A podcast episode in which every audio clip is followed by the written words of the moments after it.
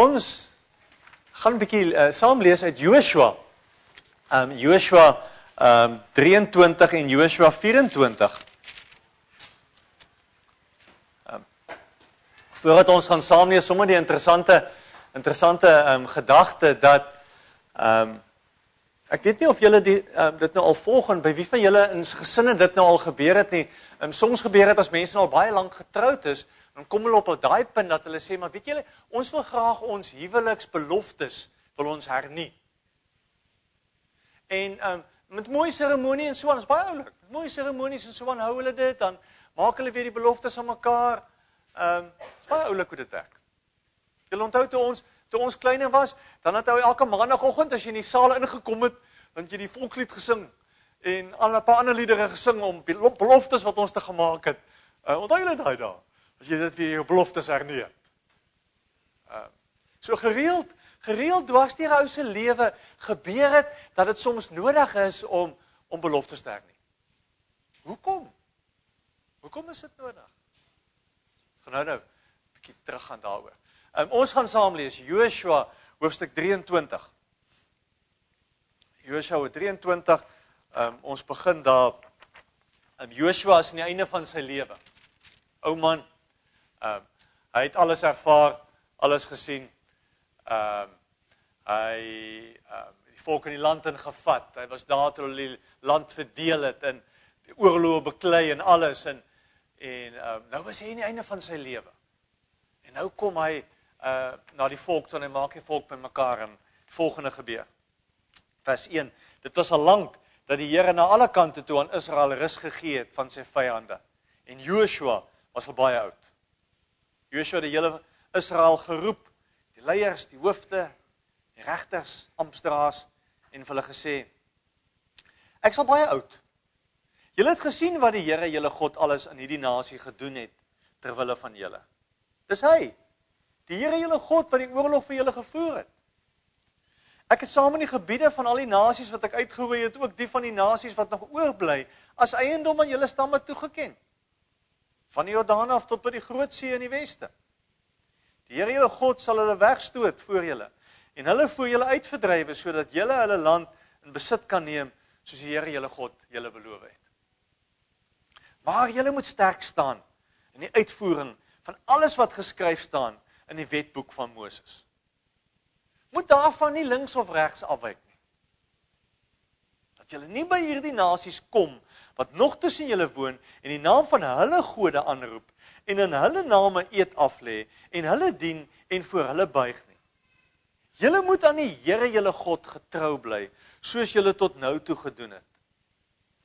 Die Here het groot en sterk nasies voor julle uitverdryf. Niemand kan tot nou toe voor julle stand hou nie. Een van julle jaag 1000 op loop want dis die Here julle God wat die oorlog vir julle voer soos hy julle beloof het. Lê julle dus daarop toe om die Here julle God lief te hê. As julle egter aan 'n pad loop en julle verbind aan die mense wat oor is van hierdie nasies wat nog tussen julle woon en julle ondertrou met hulle en julle kom by hulle en hulle by julle, weet dan seker dat die Here julle God hierdie nasies nie verder sal verdryf voor julle uit. En dan kyk ons na hoofstuk 24 vers 14. Ehm um, Joshua gaan aan. Hy sê Betoon dan nou eerbied aan die Here en dien hom met opregtheid en met trou. sien af van die gode wat julle voorvaders aan die kant die Eufraat en in Egipte gedien het en dien die Here. Of as julle dit nie goed vind om die Here te dien nie, kies dan vandag wie julle wil dien. Die gode wat julle voorvaders gedien het, aan die kant die Eufraat of die gode van die Amorite in wie se land julle woon, wat my en my familie betref, ons sal die Here dien. Die volk het geantwoord: Ons dink glad nie daaraan om die Here te verlaat en ander gode te dien nie. Dis die Here ons God wat ons uit ons en ons en ons voorvaders uit Egipte, die plek van slawerny gebring het. Hy het hierdie groot wonders vir ons oë gedoen. En hy het ons beskerm op die hele pad wat ons gekom het teen al die volke deur wie se gebiede ons getrek het.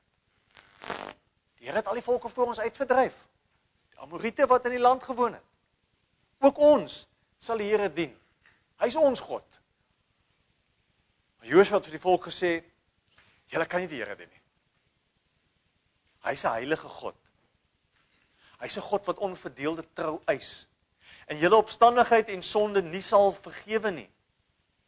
As julle die Here verlaat en julle dien vreemde gode, sal hy wat aan julle die goed gedoen het teen julle draai en rampe oor julle bring en 'n end aan julle maak. Die volk het vir Josua gesê: "Nee, ons sal die Here dien." Toe sê Josua vir die volk: "Julle self getuies daarvan dat julle gekies het om die Here te dien."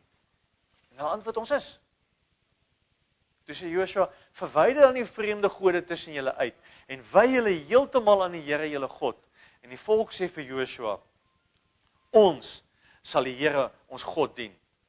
Ons sal na hom luister." Slegs tot sover.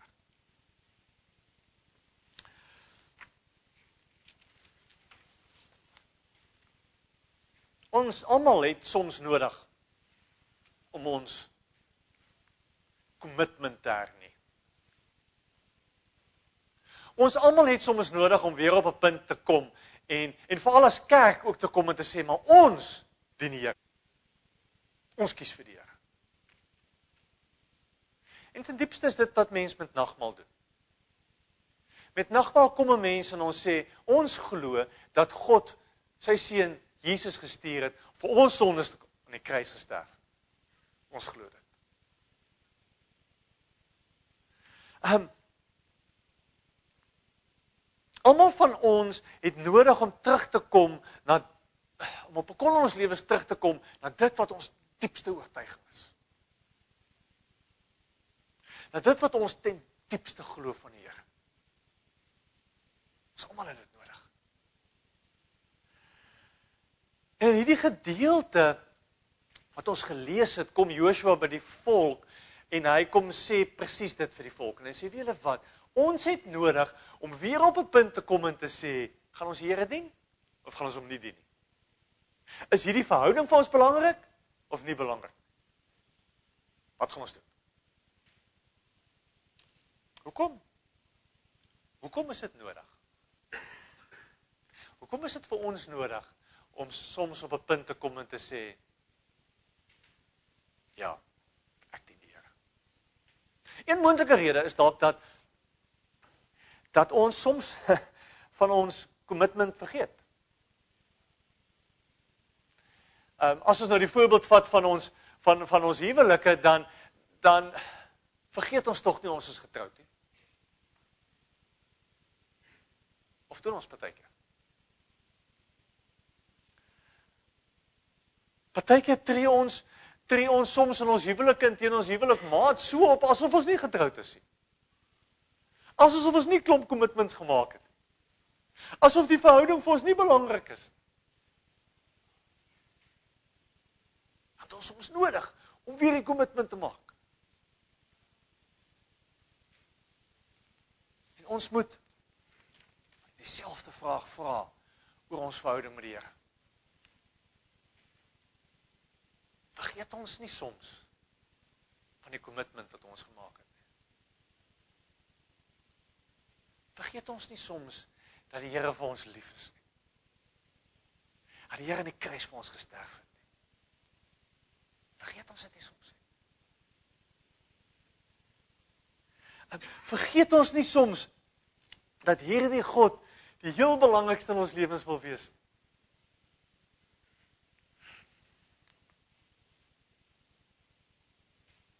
So ja. Ons het nodig om die kommitment weer te maak. Wat ons vergeet baie keer. Tweede moontlike rede hoekom hoekom dit nodig is om dalk om dalk weer die kommitment te maak is omdat um, as ek nou maar weer die voorbeeld van die huwelike kan gebruik is omdat ons soms gekonfronteer word in 'n verhouding met alles wat my maat nie is nie en nie reg kry nie. En alles wat my maat nie is wat ek graag wil hê my maat moet wees. Nie wat wat wat soms veroorsaak dat ons teleeggesteld is in hierdie verhouding. Ontnigter is vir die verhouding. Dit graag anders wou gehad het.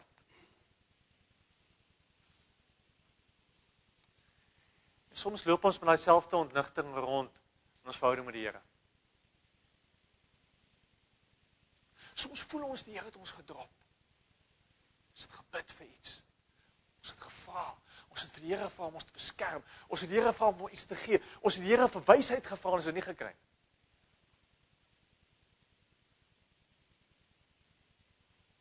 Ek weet nie of jy al op 'n punt in jou lewe was waar jy gedink het maar ja, ek het ek, ek het soveel gebid, so lank gebid oor hierdie ding en dit het nie gewerk nie. En net dalk kom jy op 'n punt wat jy dink maar ek verstaan God nie.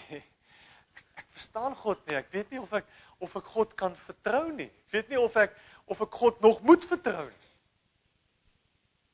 Hoe werk dit?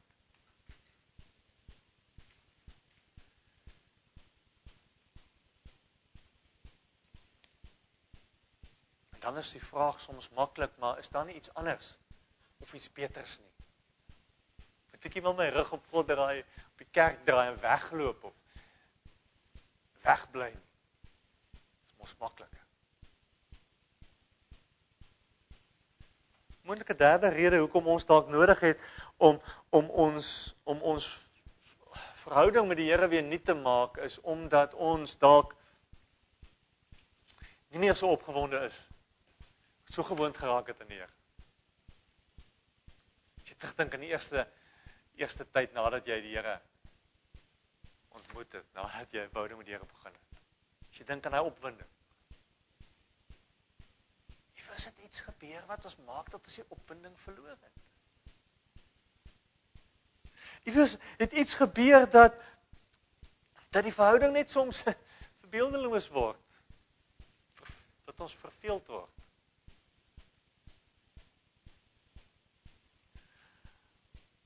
Dis definitief waar van ons godsdiens. Dis definitief waar van ons verhouding wat ons met die Here het. Dat ons baie keer soms net nie eens lus is om Bybel te lees nie. Dit te kom. Opwinding verloor. Dan het ons soms nodig om weer terug te kom en te sê maar hoe lyk hierdie verbintenis wat ek in die Here het? Hoe hoe lyk hierdie verhouding? As ek vanoggend voor die keuse gestel word, gaan ek die Here dien of nie? Want daar's nie ander keuse nie. Wat gaan ek kies? Of het ek vergeet? Vervele geraak?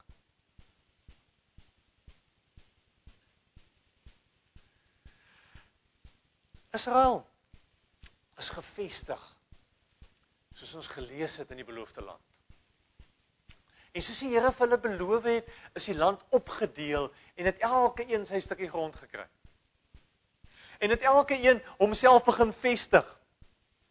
En dit en en is die onmiddellike gevaar um, van die vyande wat hulle moet verslaan het is afgeweer.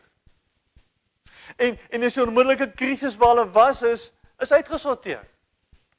En elke elke gesin, elke familie het begin om huise te bou, ehm uh, trou, uh, kinders te kry, te begin werk, hulle self lekker mooi te vestig in hierdie nuwe land. Maar kyk, daar's mos 'n interessante proses hoe dit goed werk. As goed nie te vreemd is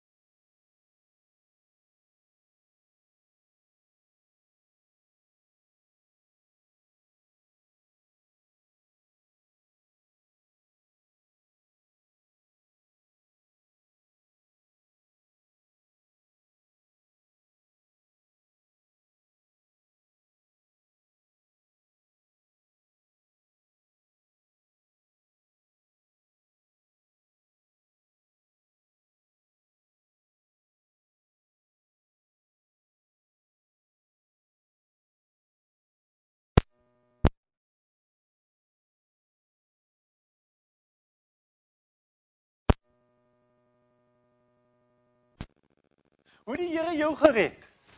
Hoe die Here jou vergewe. Hoe die Here nie begin met jou. Wie begin met jou? God se kommitment tot die Vader. Tweede ding wat Josef hulle sê is in 23 vers 9. Hy sê vir hulle Die Here het groot en sterk nasies voor julle uitverdryf. Niemand kon tot nou toe voor die Here in stand hou.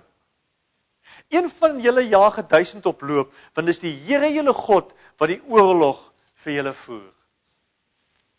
Het jy al ooit daaraan gedink dat God aan jou kant is? God fight vir jou.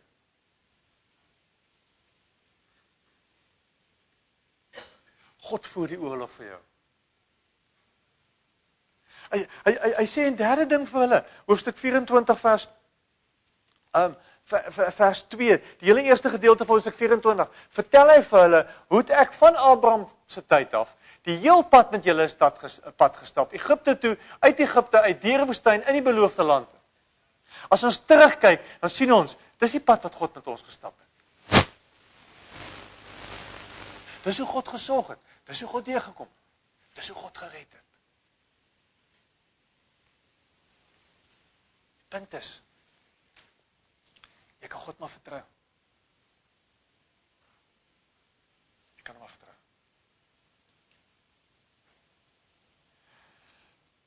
En nou plaas nou plaas Josua die volk voor hierdie keuse.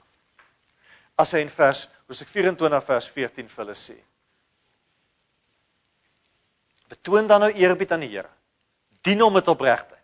Sien af van die gode van julle voorvaders aan die kant die Eufraat en Egipte. Dien die Here. Of as julle dit nie goed vind om die Here te dien nie, kies dan vandag wie julle wil dien.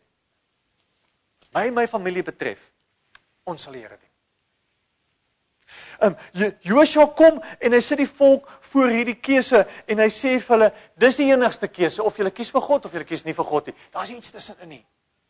Daar's nie die keuse van weet jy partykeer kies ek vir God as ek moeilikheid is, ander keer as dinge net oukei is, dan kies ek nou nie vir God nie. Dit werk nie so nie. Ons is ons ons ons is so skuldig want ons vind onsself so maklik op daai punt as ons in die moeilikheid is kies ons vir God. En as dit beter gaan dan is ons oukei. Kan nie. Ons kan nie die Here se dien nie. Ons kan nie ons kan nie die Here halfpad dien nie. Ons kan nie die Here dien soos dit my pas of my gemaklik is en by my dagboek inwerk nie. Kan nie. En natuurlik, natuurlik het dit praktiese implikasies as ons sê ons moet die Here dien. As jy sê ek ek ek kies vir die Here, hierdie verhouding is vir my belangrik. Dan het dit implikasies. Dan is nie een of ander emosionele besluit wat jy neem en sê nou is alles oukei okay en is maar wollerig nie. Josua is baie duidelik daaroor. In Hoofstuk 23 vers 6, luister, hy sê vir hulle: "Maar julle moet sterk staan in die uitvoering van alles wat in die wetboek van Moses geskryf staan." Moet dan van die links af. Wiele wat? Om aan God gehoorsaam te wees is moeilik. Daarom sê hy vir hulle, julle moet sterk staan.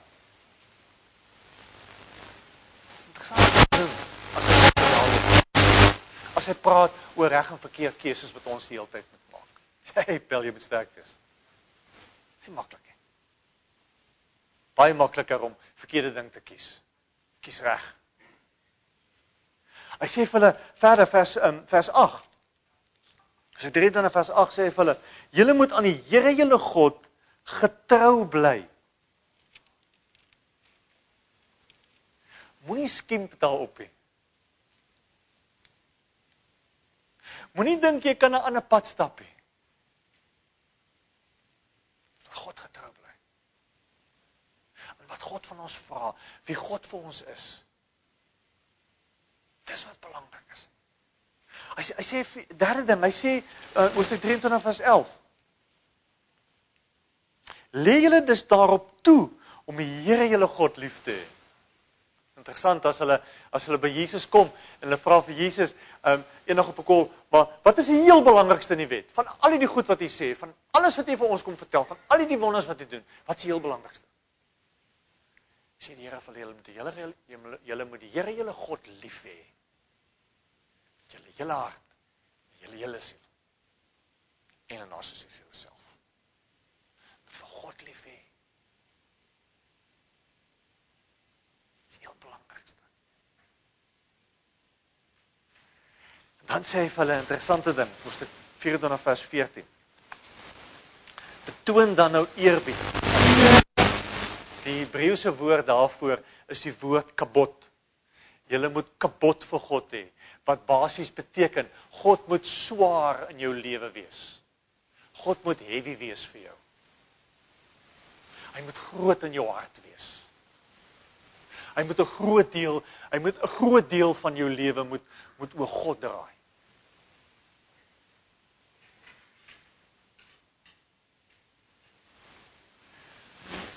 Ons moet nie lig weg met God omgaan nie. Ons moet nie shortcuts vat as dit by God kom nie. Ons moet nie die maklike pad uitsoek nie. God wil hê wie in jou lewe wees. En en natuurlik as ek hierdie gedeelte reg lees, dan dan is daar baie duidelike waarskuwings. Dan dan sien ons baie duidelik hoe God sê verkeerde keuses en ontrou het implikasies. Julle dit is soms vir my so hartseer. Ek het hierdie week 'n verskriklike moeilike gesprek weer met iemand gehad. En op 'n kol te vra hy vir my maar hy kan nie verstaan, hy kan nie God se plan verstaan nie. Hoekom laat God hierdie gedoen? Hoekom help God nie?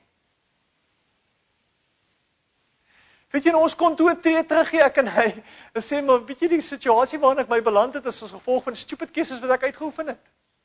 Kan nie vir God nou kwaliek neem nie. Hoe kan ek vir God nou kwaliek neem omdat ek in 'n situasie beland wat ek uit onnoosheid uit besluite geneem het? Nou is ek vir God kwaad. Dis vir die Here vir hulle sê, vir wie in jou lewe gaan goed verkeerd loop en moenie nou my toe terugkom en my kwaliek neem nie want jy het keuses uitgeoefen om op 'n sekere pad te stap. En dit het gevolge. En elkeen van ons se lewens is dit dieselfde. Die keuses wat ons uitoefen, het gevolge. En die, en en Joshua kom by die volk en sê, die keuse wat julle uitoefen om nie vir God te kies nie, gaan sekere gevolge in jou lewe hê. Dan kan jy vir God kwaliek neem dan kan jy net punt kom sê ek gaan nou op en glo nie want kyk wat doen die Here. Jy het dit gekies.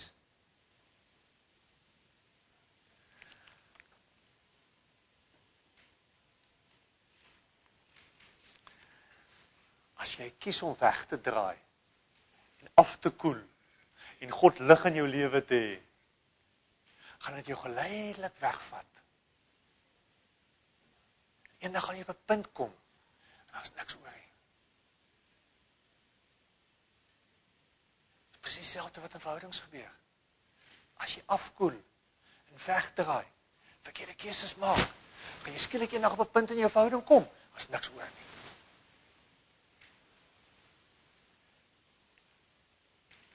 Jy het altyd 'n keuse om aan 'n pad te stap.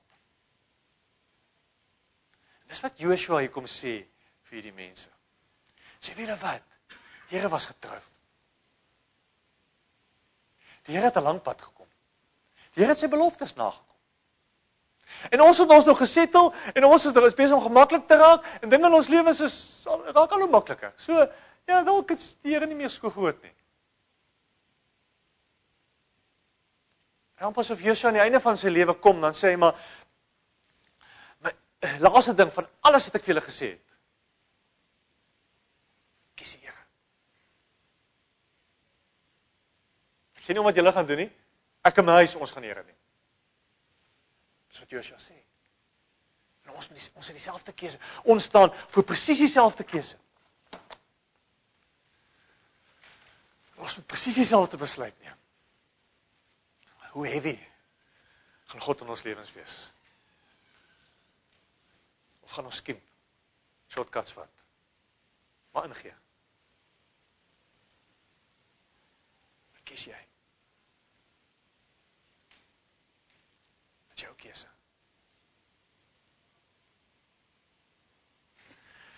Van die nagmaal sê vir ons dat God vir ons lief is. Dat God se kommitment teenoor ons dit nie verander nie. dat hy vir Jesus aarde toe stuur omdat hy vir jou lief is. My lief is. Dat Jesus aan die kruis vir ons sterf om ons sondes af te was. En daarom wil ek jou uitnooi dat as jy as jy vanoggend vir die Here wil kies, ehm um, drink wyn, eet brood. Dis net 'n teken. Maar dit is 'n teken wat sê God kies vir jou. Vanoggend. Hemelse Vader, dankie dat ons kan stil raak. Met die diepste oortuiging dat U vir ons kies. Dat U ons red dat U die God is wat in ons lewens sorg. Dat U die God is wat in ons lewens heavy wil kom wees.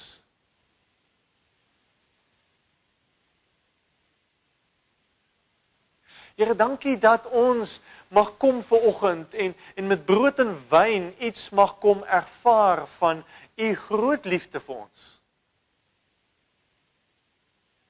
U kommitment daarvoor.